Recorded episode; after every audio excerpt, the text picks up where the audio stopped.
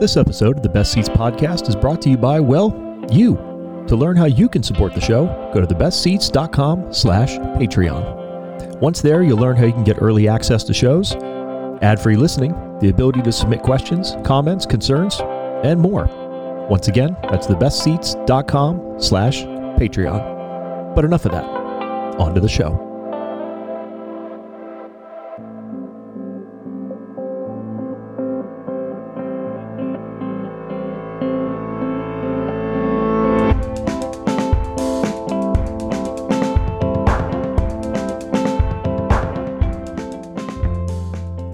What's up, everybody? Hello, and welcome to the first ever episode 114 of the Best Ceats Podcast, the only podcast bringing you interviews with some of the most talented people in and around the hospitality community from right here in Orange County to the rest of Southern California and beyond each and every episode. As always, I'm your host, Crawford McCarthy, founder and principal of The Best Ceats. Thank you to my friend Ali Coyle, who provides music for the show. You can find more of her work at alicoylemusic.com or check out any of her family's three restaurants here in the Orange County area Fable and Spirit in Newport Beach, Dublin 4 Gastropub, and Wine Works for Everyone. Both of those are in Mission Viejo. As a reminder, if you enjoy the show and you're listening to it on free feeds, Amazon, Spotify, the like, please be sure to leave a rating and or a review, share it on social media, etc. It helps other folks discover the show. You can go to thebestceats.com for more content just like this, including the newly relaunched blog, merchandise store, as well as updates on the official release date of the newest show, I Know What You Did Last Sunday, where we are reliving all of your horror stories from Sunday fun days, Mother's Day brunches, etc., all gone awry. And you can submit those stories over on thebestceats.com as well. There's a whole tab that you'll be able to find. It's pretty easy and pretty intuitive. Episode 114. Very glad to be back. We took a little bit of a two week hiatus. Um, unfortunately, with the weather out here in Southern California, depending on when you're listening to this, um, at the time of this recording, we've officially gotten more rain than Seattle, which is insane. That also means that the mountains got smacked. So a couple of the guests that I did have lined up had to either deal with personnel being stuck in the mountains or they were stuck in the mountains themselves for a myriad of reasons. We took two weeks off, but the show is back, and boy, are we back.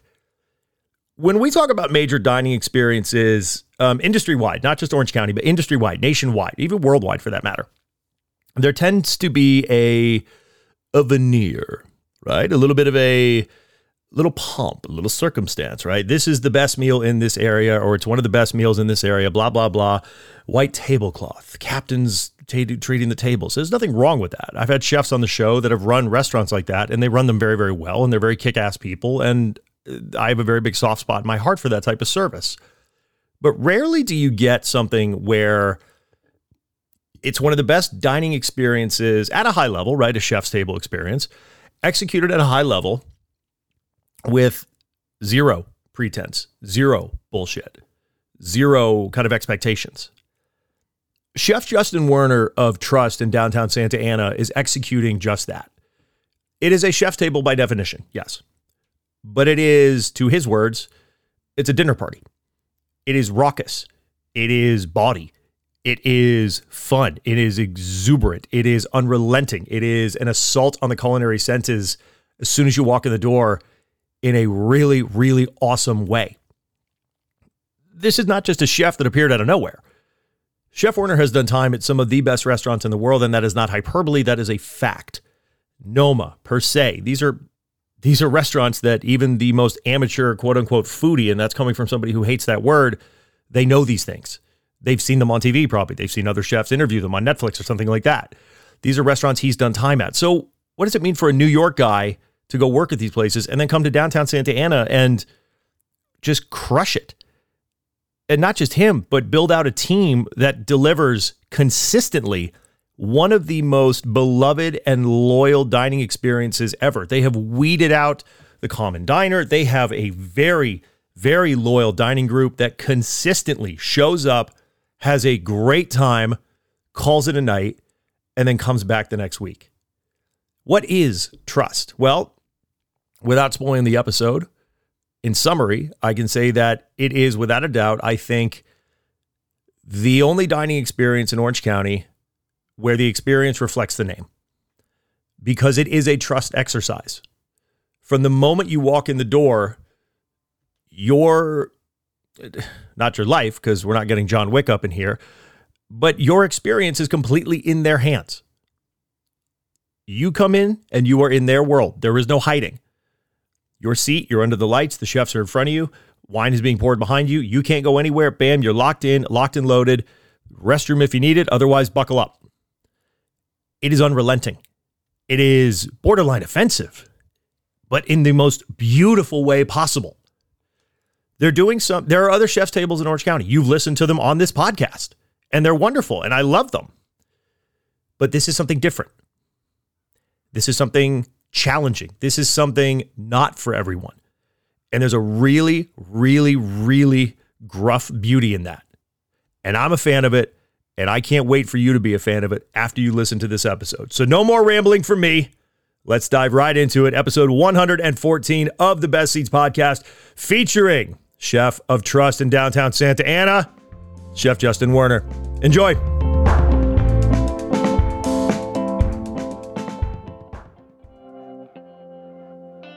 Well, it's time for a little commercial. Yeah. I don't know about you, but 2020 had me re-looking at how I live and the space that I live in. Spending so much time at home really had me reevaluating how certain things worked and didn't in my living space. One of the main things, as an avid home cook and an obvious supporter of restaurants, was gardening. Anybody who enjoys food at all will be able to tell you that something you've grown yourself will taste infinitely better than anything you can buy at a store. That's where Ashley Irene of Heirloom Potager comes in. Heirloom Potager designs, installs, and maintains seasonal culinary gardens for chefs and foodies in Orange County. They provide organic gardening methods and bespoke buildouts used to preserve the heirloom varietals that they'll provide for seeds. An approachable and exciting endeavor, no matter if you're a seasoned restaurateur or a stay at home chef. Owner Ashley Irene's experience, expertise, and enthusiasm is only matched by her professionalism. For more information on how you can set up a consultation to get your own culinary garden space set up, go to heirloompotager.com. That's heirloom, H E I R L O O M, potager, P O T A G E R.com today. Once again, that's heirloom potager. Chef, thank you for taking the time to sit down. Very excited to be sitting here. Well, recording in detention, but sit, sitting here to talk about trust and your background and that experience, but a whole list of other things that I want to pick your brain about. But before we do that, would you mind introducing yourself, giving a little bit of your background and how you came to be here? Of course. So I'm Justin Werner. I run a Trust Restaurant in Santa Ana. It's a, a, a chef table experience. The whole thing is kind of modeled after a dinner party, and it's a far from conventional dining setting. Uh, I moved out here about seven years ago, and I moved here from New York. I'd been working the last 10 years in Manhattan. To say uh, culture shock would be putting it very lightly. It was uh, uh quite a whirlwind coming out here. I used my 10 years in Manhattan really, really well. I, I, worked for Tom Colicchio, the bald guy on Top Chef, for about seven and a half years, for quite a while. I ran I a lot. I love that you felt like you had to clarify. He's the bald one. Like, yeah, yeah, yeah. yeah, yeah, yeah not, not, the, not the smoke show. Yeah, not, yeah, not bad, but we're good. and, and uh, so I worked for him for quite a while. I worked at Per Se uh, for a couple years after that. Um, at the, at the last spot was a very cool two Michelin star restaurant called Corton. It was run by a guy named Paul Liebrandt, who has it has since uh, closed, and it was a wild ride. And when it closed, I shifted gears and I went and staged at Noma. And uh, so after my stage there, I returned to America and promptly moved from New York to California. So for what it's worth, and back to back with a, a time gap in the middle, the two places I cooked it went from Noma to Playground 2.0 in downtown Santa Ana, a, a natural transition. And uh, I've really been loving Santa Ana, man. I mean, there's you mentioned culture shock, and that's what a lot of people say when they go the opposite, the west to east. I'm from the East Coast originally. I had culture shock when I moved out here. I can't imagine what it was like from the culinary standpoint. But how did you? I want to talk a little bit about what got you into those restaurants in New York. What was your, your kind of cooking background? I mean, you didn't just wake up one day and, and just call up Colicchio and be like, "Hey, I know you're not Padma, but are you available?" No, you know, okay. I started on Long Island, and I really did love cooking. And I worked in uh, a big time steakhouse at that time on, on Long Island, and I worked with a chef who was formerly a sous chef of David Burke. This guy was a big deal in the '80s before really having. Um, uh, quite a demise. He really later in life got known for drug abuse and, and, and just uh, you know uncolorful things like like that. but he was a big deal. And then this chef came to Long Island in what we're going to kind of call like a retirement situation. He was running country clubs and steakhouses. I met him, I worked with him. It was really the idea that I started seeing uh, good food and understanding what a chef life was. And he told me that one day I would, quote, get off the tit and go work in the city. And essentially saying like, stop, stop breastfeeding, stop playing with the, the, in the small game and go play in the big pond. Yeah. And, uh, he hooked me up with a couple trails at that time. Restaurants like um, uh, uh, Donatella and uh, Burke and Donatella, which you know he had some connections to, and it was just about seeing what made you a Manhattan chef and me a Long Island chef, and I had to see that difference. So I went into New York, and and when I went job hunting, I was actually trying to go to Gramercy Tavern and Gotham Bar and Grill, and for what it's worth, nobody answered the door when I got there. Even though they knew I was supposed to be there, I just sat in the back door and knocked on it for like 20 minutes. I'm like, all right, well, fuck this. So I went to uh, Craft, where I had uh, heard great things. I went there and I staged for a week. You work a week for free. And it's a really, really great story because at the end of my stage, which I, I really worked really hard and tried my best, Tom Colicchio himself came down, spoke with me, and took me aside and was like, hey, man, I want to have this talk with you personally because, so you don't get discouraged. There's no job here for you. I don't I don't have a spot. I don't have a job here for you. But this area, Union Square, right around the Union Square Farmers Market, one of the coolest places in Manhattan, is really blowing up right now. I really want you to stay and like look around. I encourage you to look at some of these other sp- spots that are blowing up and this and that. And I turned to him and I said, because at that time I'd commuted from Long Island, which was like a good, you know, hour and a half commute to get there. It was, yeah, it's it not an easy serious. trek. No, the Long Island Railroad can be brutal, and uh, and I didn't have a job yet, so I didn't have a reason to move into Manhattan.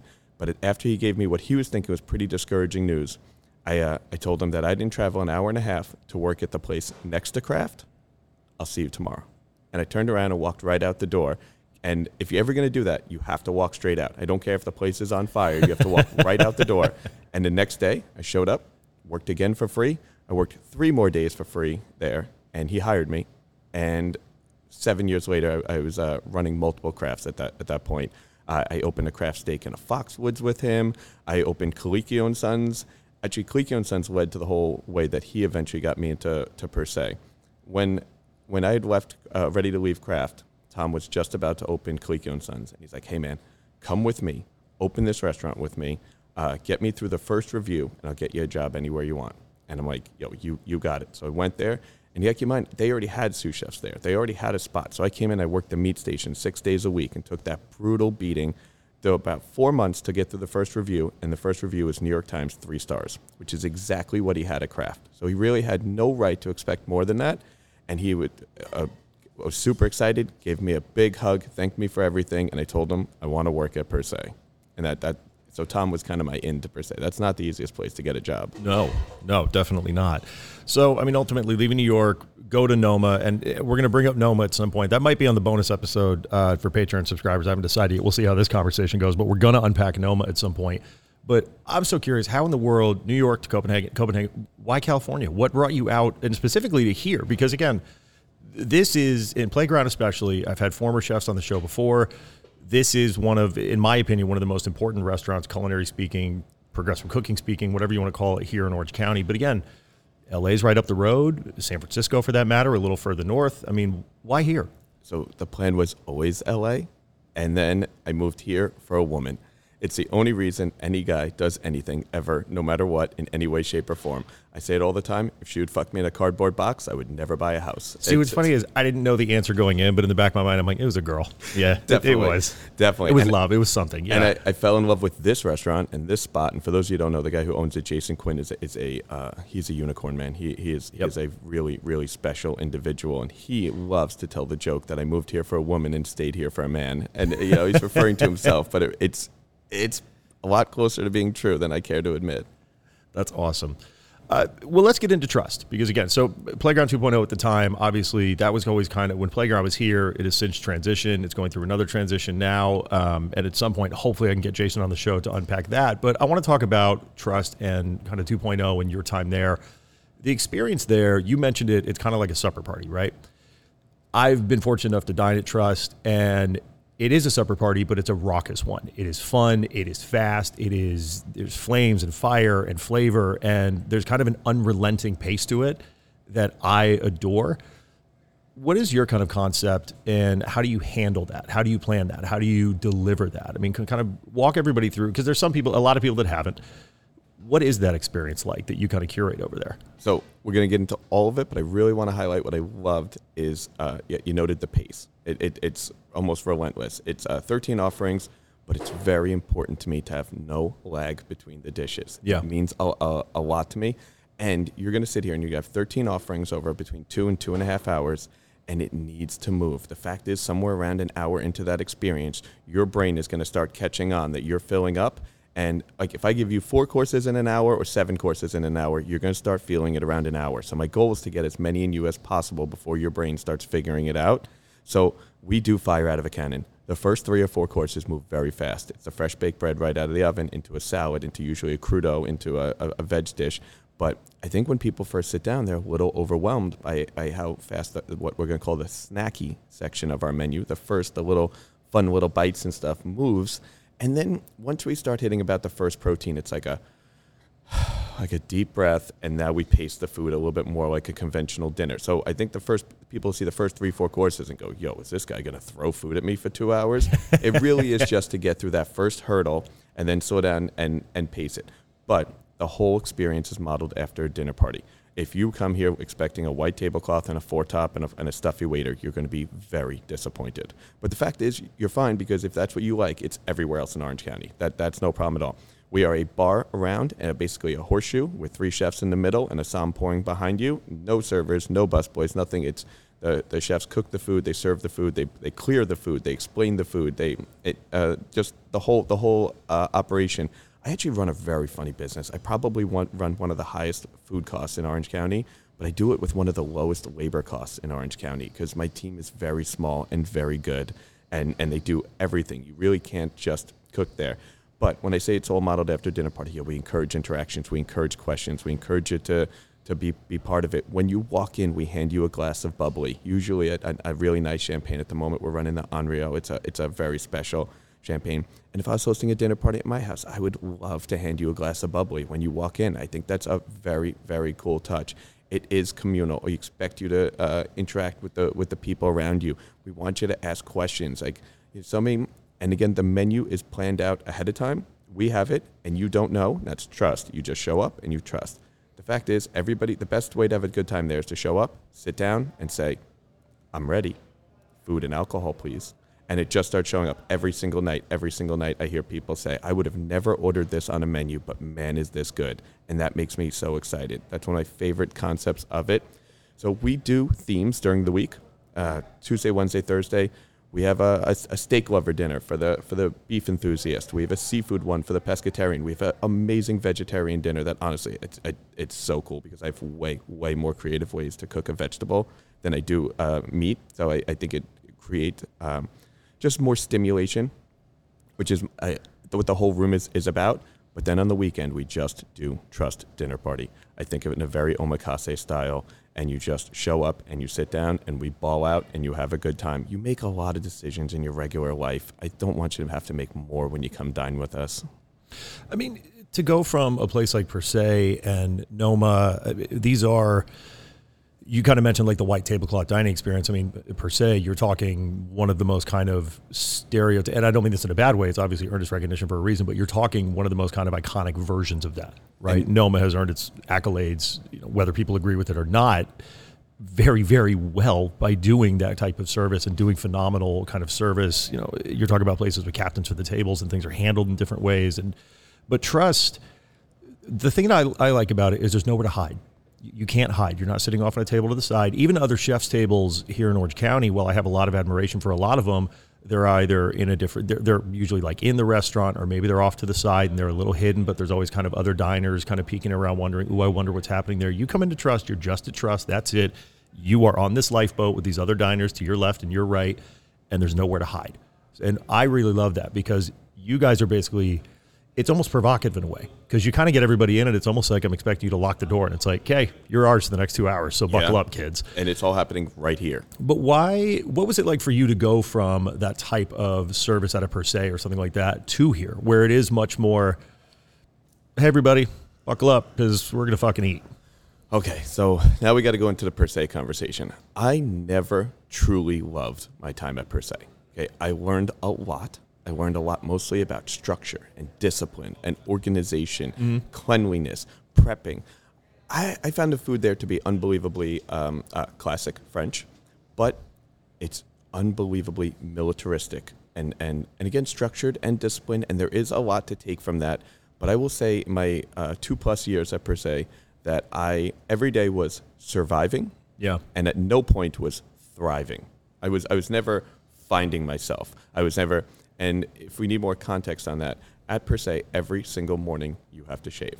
Uh, every single day you are required to wear black socks that it's a problem if you don't you could you could be sent home and like fun fact about me i love crazy colored socks i, I do i just i i, I like There's a running theme with chefs that have cooked at this restaurant and running socks. Yup, So yeah. Yep. I, I, I get it. I always want uh, a pattern that like an adult, respectable man would wear, like polka dots or argyle or something. But I want it in crazy colors. That, that's that's always been my thing. So it really kind of uh, bummed me out that you, you know, man, it's so intense there, and it is so structured. And and I honestly left there thinking to myself, craving the exact opposite of that. Yeah. I, I, I really, you know, the, the food was sensational. Put it in the books that anything that hits your table, that you're, that if you, whether or not you like it or not, you can rest assured they wanted it there. Nothing, nothing, nothing leaves that kitchen if it's not exactly exact how the, the, the chef wanted it to be.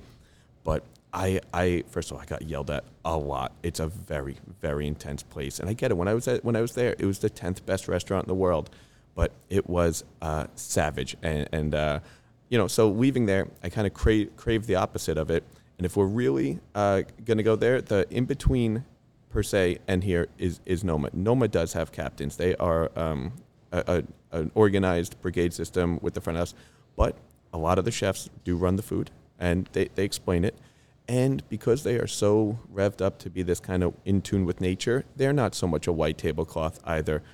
But there was some weird, some interesting ones there too. There were these uh, plates that were truly made out of moss, and we served a dish called reindeer moss. It's uh, lichen on on top, and uh, there's another example where we would freeze bowls. We made ice bowls. And I remember at just times like truly stressing and panicking over the the plates and the bowls, and I'm like, man, this isn't even food. Like, Yeah. this- nobody eats this. Like, what what do we? What, why, are we, why are we so um, you know stressing and, and crying and and, and uh, upset over like it's like it, it's it's the, the the plate that they eat the delicious food off of. So I was they definitely have their hint of uh, over manicured for for sure, but at Noma you are encouraged to be who you are. At Noma, everybody wore their hairstyle how they wanted. Everybody could wear whatever color sucks they wanted. Um, the rotation, family meal was a rotation, the staff meal, and they very heavily encouraged you to do food from where you were from. Yeah. And I like that. So I would say that that was a little closer to letting, because at per se, you are you are soldier one, soldier two, soldier three, soldier four. You don't really have an identity. You're you're just you know if you have a great idea about how you think this dish could be done better, nobody cares. So both of those restaurants are brigade systems, but one is Catholic and one is Episcopalian. There you go. Yeah, it's just a little lighter. Yeah. So Well, coming out I- here I, was, was a I mean, I was change. debating. I was debating saving this conversation for the bonus episode, but I think it's important to get into it because I know that there's a lot of people who listen to this show that are industry, and there's a lot of conversations going on right now, especially with Noma at the time of this recording, just recently announcing that they're closing, talking about those kind of older systems and you know those type of restaurants and and service kind of like that and you know for you to go through that and obviously learning a lot at per se but at the same time like you said just surviving not thriving to now come here to be able to really be able to kind of spread your wings and build a dinner party setting that you really like to do while still delivering very high end food. I mean, we're going to get back to the meals at Trust in a minute to unpack kind of those flavors of what you guys are doing because it's not just cooking meat, putting it on a plate, serving mean, you guys are doing very, very, very, very good stuff. But as a chef, having gone through kind of all these experiences, does the world still need those type of restaurants? Should those systems sort of be changed and, and removed? I mean, speaking from somebody, you know, you're not an outside journalist looking in. You're somebody who lived it and survived it and, you know, is now thriving on the outside of it. What are your thoughts on kind of that portion of the dining world and the restaurant world? I do think you need it. I, I, I think it has its place, but you do. You continue to see these people like David Chang and Sean Brock who, who are really pushing to a higher quality of life for the industry. And I think that's going to happen no matter what. everybody talks when when Noma said that this isn't sustainable. They're not talking about the whole industry. They're not talking about the whole fine dining. They're talking about a percentage of it where people are doing these like 16 hour days and, and, and sacrificing 100% of their quality of life. And that does need to stop. That needs to, to rein in. But like, even as somebody who runs what we're going to call a very um, hair down dinner party type restaurant. And again, I say it all the time. I'll put the quality of ingredients that we use and trust up against anybody's. We Yeah. use such baller ingredients. We source so hardcore. It really is the biggest percentage uh, of my time and what, what we do. But the flip side of it is that we do it without in in a much much more casual setting. I say a lot. For me, the height of luxury is to enjoy it in comfort. So I take a lot of pride in that. So even though I live in that world and wholeheartedly believe it, when I went to uh, I went on vacation to, to Spain last year, and I 100% sought out some very high end fine dining restaurants and sat in a white tablecloth and had like truly proper service and, and upper tier food, and and it you know, it is a very cool experience as a as a guest to be to be part of that. I just it doesn't excite me to provide that that ex, that experience, but there is a percentage a, a place for it. I mean, I went up to Providence. I would call the the service there like top top top tier, and you do you feel pampered. I'm not knocking it one one bit. We just do service rather differently at at Trust. We we honestly don't know what we call proper service. Like if the fork should be on the left side of the knife or the right side or, or stuff like that. Somebody out there knows the right answer to that. But what I do know is that trust, if you need a fork, I will run as fast as we possibly can to get you one. So like I think we make up for lack of what we're going to call proper service with the fact that we genuinely want you to have an amazing time here. Yeah. And that's like a big difference maker for me. I don't even know if it's proper so much as I'll, I'll say it as traditional versus genuine. Yeah. And it's not to say that someone like a captain bringing a table doesn't care about your experience because they do, but is it that same as if you're at somebody's house? I love and you're that. like, hey, can I get a glass? They're like, oh my God, yeah, I got you right away. Like, let me run and I'll grab it for you. That's kind of the experience there. And so I want to bring it back to trust because I don't want this to be a big unpacking dissertation talking about the world of fine dining and you know, philosophizing about that. There's enough angry people on Twitter that if you want to go down that rabbit hole, you're more than welcome to. Trust to me how about this? And I mean this in the greatest way possible. I love foie gras, but I've never identified more with the goose than after doing like one of the meals here where you're like, oh my God, that was a lot. And unlike the goose, I think I loved every single second of it. I've walked out of here like exhausted, but it was like the eating equivalent of a 5K. I'm like, I feel good about myself. A little full, but Yeah. really good. Yep. And it is those ingredients because, like I kind of mentioned, you guys are not just cooking a steak and putting it on a plate. You guys, I mean, let's unpack the steak dinner, right? We're, we are recording this uh, the day after one. You guys just had Ultimate Steak Dinner last night. Walk somebody through kind of that course when they hear that, and somebody, because I think a lot of people see the price tag for Yeah. a dinner like this, and it's apprehensive. You know, they see, ooh, that's a lot of money up front. And yeah, it is, in fairness, a lot of money. Economically, it can be hard for some people. Totally get that, totally respect it. But you're not just spending money to come in and just eat some steak. No. I want to let you kind of unpack that because, and I'm just going to use that one as an example just because it was last night, so very fresh in No, my mind and things a like that. it's a great one. And yeah, talk about those ingredients and kind of that experience and process. Well, first off, uh, I, I do. I truly love the all-inclusive situation. You spend one one price. You know, they vary from two hundred to Yeah. two twenty-five to, to two fifty, and and you pay ahead of time. So I love that when you come in and dine, you do not think about money. Yep. I love that you just sit down, you just enjoy, and then you get up and you leave. And we've all had this experience where you have an awesome dining, uh, a great meal, and you're like, man, that was a magical meal. And then the bill comes, and you're like, Yeah, and you're like, oh, that was a good meal.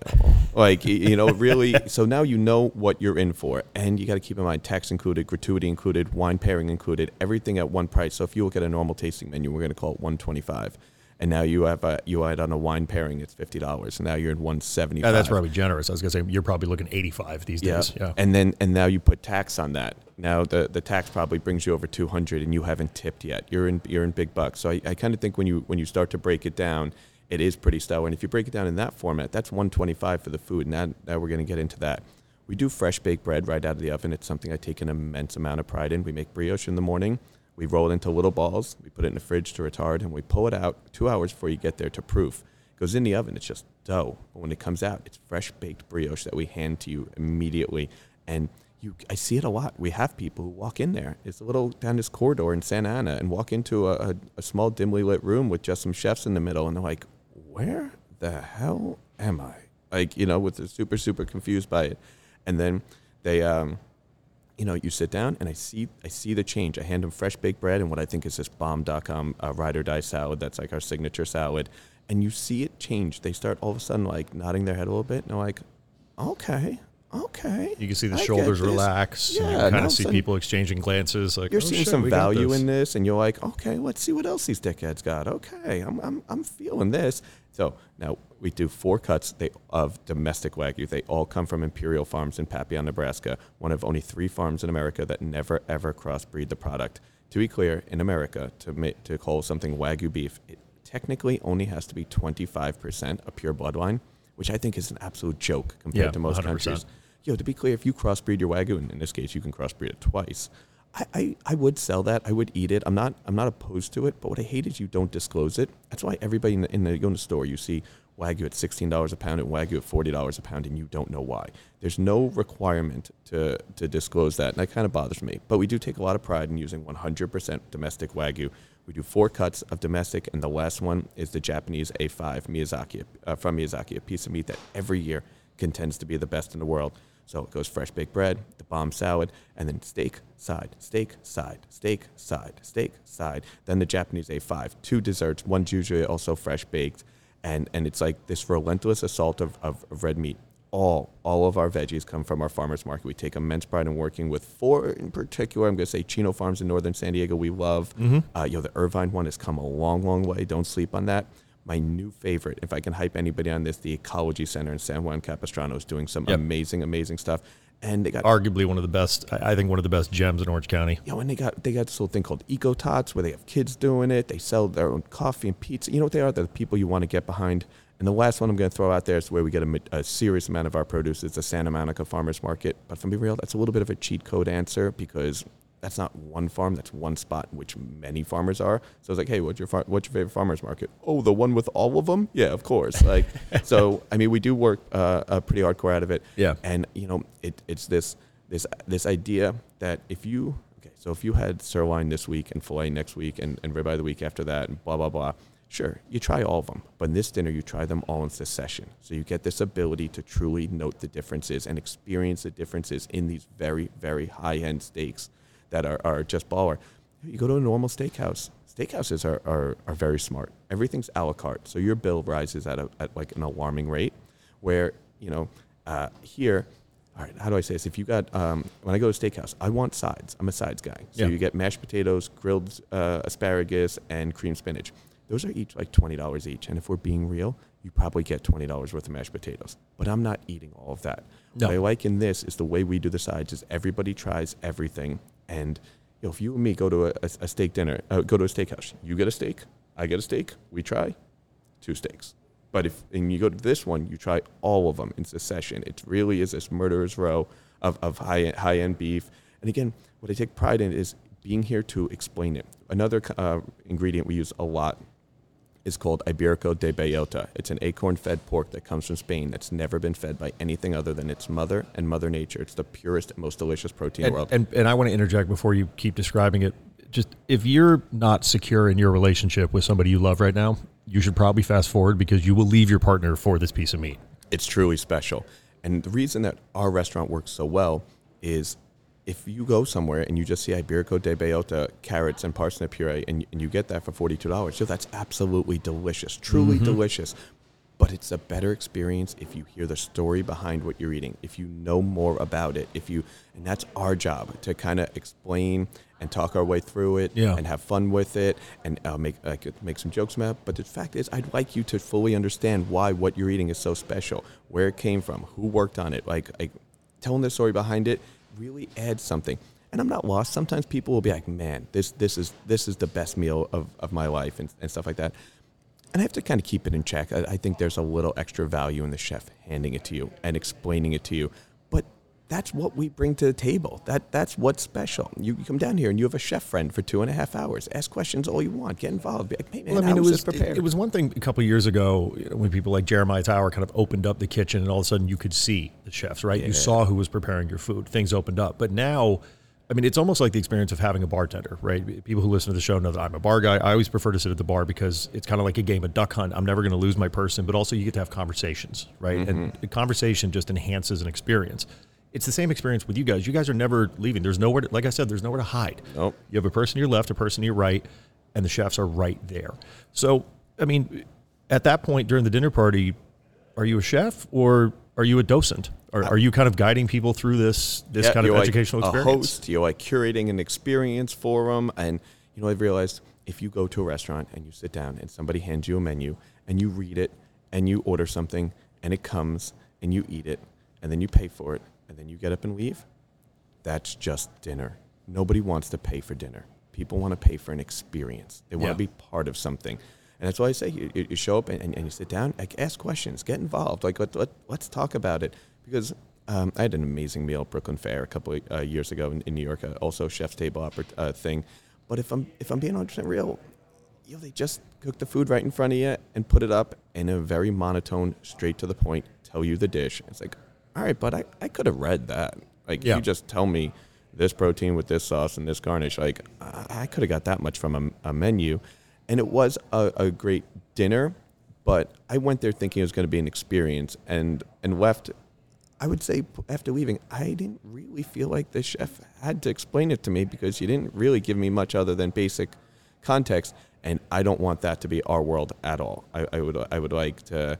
I'd love to tell you where in our travels I learned this dish, where in the stories. I'd love for you to tell me that this reminds you of something your mom made. Like let's let's let's again, we are a dinner party. It, it's it's it's people. I think kind of once you get it, you're like, oh, okay, let, let's let's be part of the banter because the best guests there get get into it.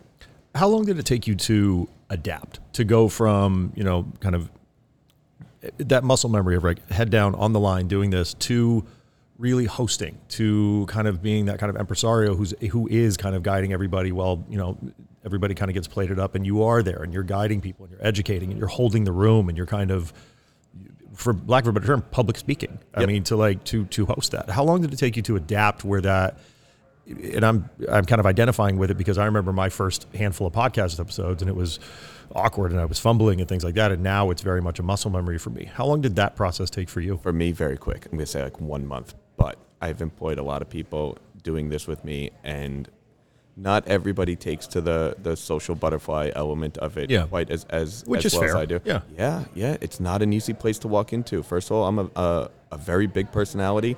So is Jason, the guy who designed the room around him, Yep. himself, and you know, so to to come in and and match that energy is is not easy. And again, you're coming from very conventional dining settings where most chefs are in the back of the house. Most chefs are socially inept people. Most chefs uh, in, in, embrace the dark side. They they they want to be in in their element. And in my restaurant, we share that element. The guests and the chefs are all in in in one world. Usually, the guests are in one world, the chefs are in another world, and a server just is the bridge between them. But we all share one world, which I I, I really do think is special. No disrespect to, to servers, and some of them do it in a sensational manner.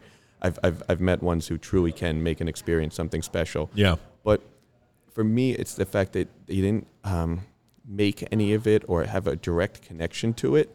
That that kind of okay. When a cook makes a dish and they, they one one it's like perfect and they'll bring it to the pass and, and, and put it down. There's part of me that thinks that you would like to go out to the guest and say, "Hey, man, look what I made! Look how great this is!" Yeah, 100%. And the flip side of it is sometimes I'll see a cook and you'll make one, you'll be like, man, uh, that's not my best work. and you get to bring it to the pass and put it down, and knowing that somebody else has to bring your six out of ten dish to the to the guest, and you just kind of like wash your hands of it. And in my world, you, you can't do that. Yeah. Like, yo, if you made this, you need to stand in front of this guest and you need to tell them why this is special and why why it is. And and if it's not, you have no business serving it. So you really yes, you can puff your chest out behind a really great dish, but like you need to hold yourself to a certain standard, or else you could potentially find yourself trying to hand them a, a, a not great. And to be honest, I think trust. I think in, in my guess in there, I think they are the elite of Orange County diners. I I, I, I find to have some like very savvy, and we've kind of weeded out. Okay. I I had uh, David Senegal and a winemaker who's a, I'm a big fan of. Yeah. He really does some, some pretty great stuff. He came down, he did a winemaker dinner with us. We had a baller dinner. Everybody leaves. He stays to have a glass of wine with us at the end. He goes, I can't believe you just served 13 courses to 18 people, and not one person told you they don't like onions. Not one person asked for their beef cooked more. not one person asked for a modification or, or complaint. And I've realized that those people don't come here. Like they, they don't. We've weeded them out. This is for the, the, the foodie. I have friends. I have people I like who wouldn't go, couldn't, can't go out to dine unless they absolutely know what they're having tonight. And, Yeah. And if, you- if you're like that, that's totally fine. But we're not for you. No. We- You know, we're for the people who just want to sit down and have an experience. Um, we're going to start to wind down this main episode, and I'm going to keep you around for a bonus one. But I want to start to see, you know, I talked about how, and you just mentioned it too, you're kind of weeding people out. And I think it goes back to that beauty of an experience at Trust is that you can't hide, right? It is right there. You're on stage. But also, you as chefs can't hide either. Like you said, you can't put out that six out of 10 dish and be like, hey, it's your problem now. Good luck. Like, have fun dropping at the table 42. Like, Godspeed. I mean, putting together a team like this, I mean, one of the things that I love about this restaurant, whether it's playground, detention, whatever you want to call it, this space is the alumni. For better or for worse, this has pumped out a wonderful culinary ground. Yeah, I mean, it really has. The people that have contributed all over, not just Orange County, but have gone on to Los Angeles, San Diego, things like that. I mean, you can you can trace them, and a lot of people have done really good stuff. Your team now, I mean, because it's not just you, right? You have that other team with you. They're right now prepping things and prepping for other dinners coming up.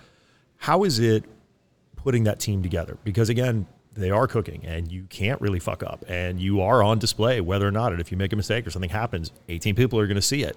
How is it putting that team together? It, it's it's definitely a transitional period because I need you to come in and uh, regardless how talented you are, I need you to work for a week or two with me and just see that some things work well in this room and some things don't. The room Yeah. is a, is a beast on, on its own, but it starts with with Jason and, and, and me.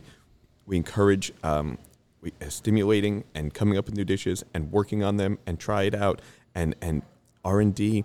And I say to anybody who works with me, if if you work with me for a year and you leave and open your restaurant, your own restaurant, and you need to do one second of R and D, you're an idiot. You're an idiot. You should have been doing that the whole time here. Our menu changes every single day. I don't care if you have an idea and you work on it all morning and we deem it not ready. That's fine. We'll, we we're going to do a great dinner tonight and hopefully be ready tomorrow. And if not, it will eventually be ready, or you'll eventually come to a point where you're going to nix that dish and and move on.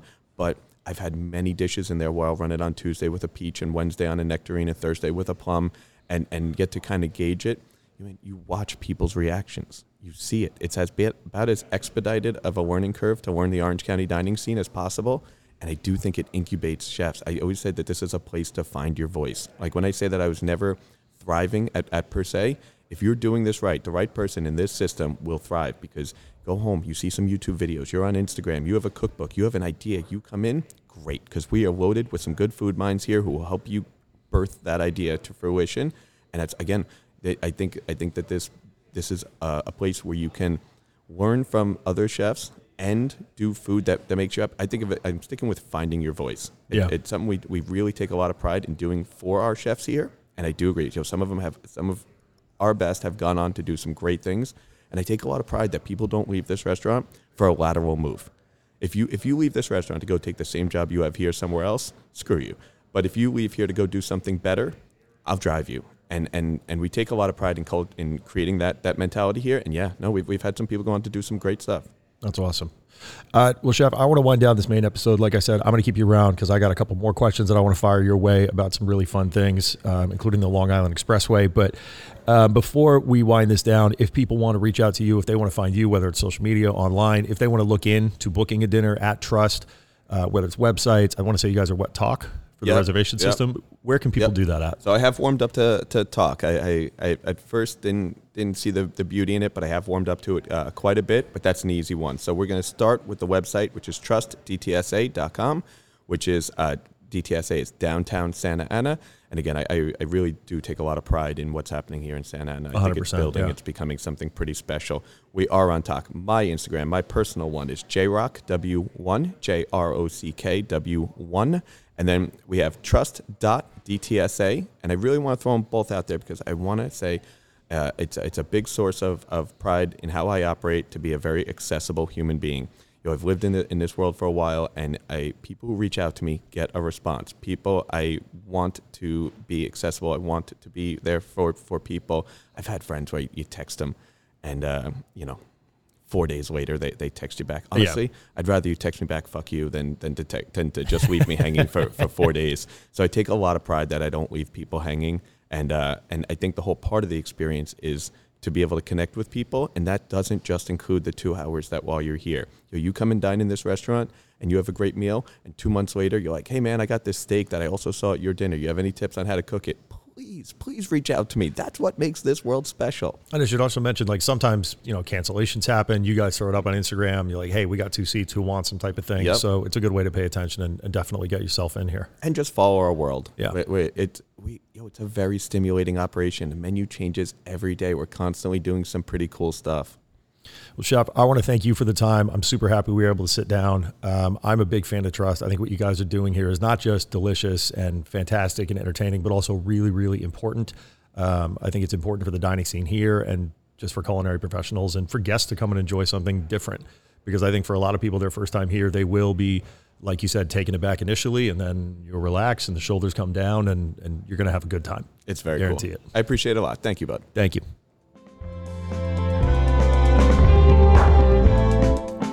Thank you once again to Chef, um, allowing me to come into the restaurant pre-service. Look, I appreciate whenever anybody takes the time for the show, but pre-service, especially before what they do, that's a big deal. I can't tell you how much I appreciate the time.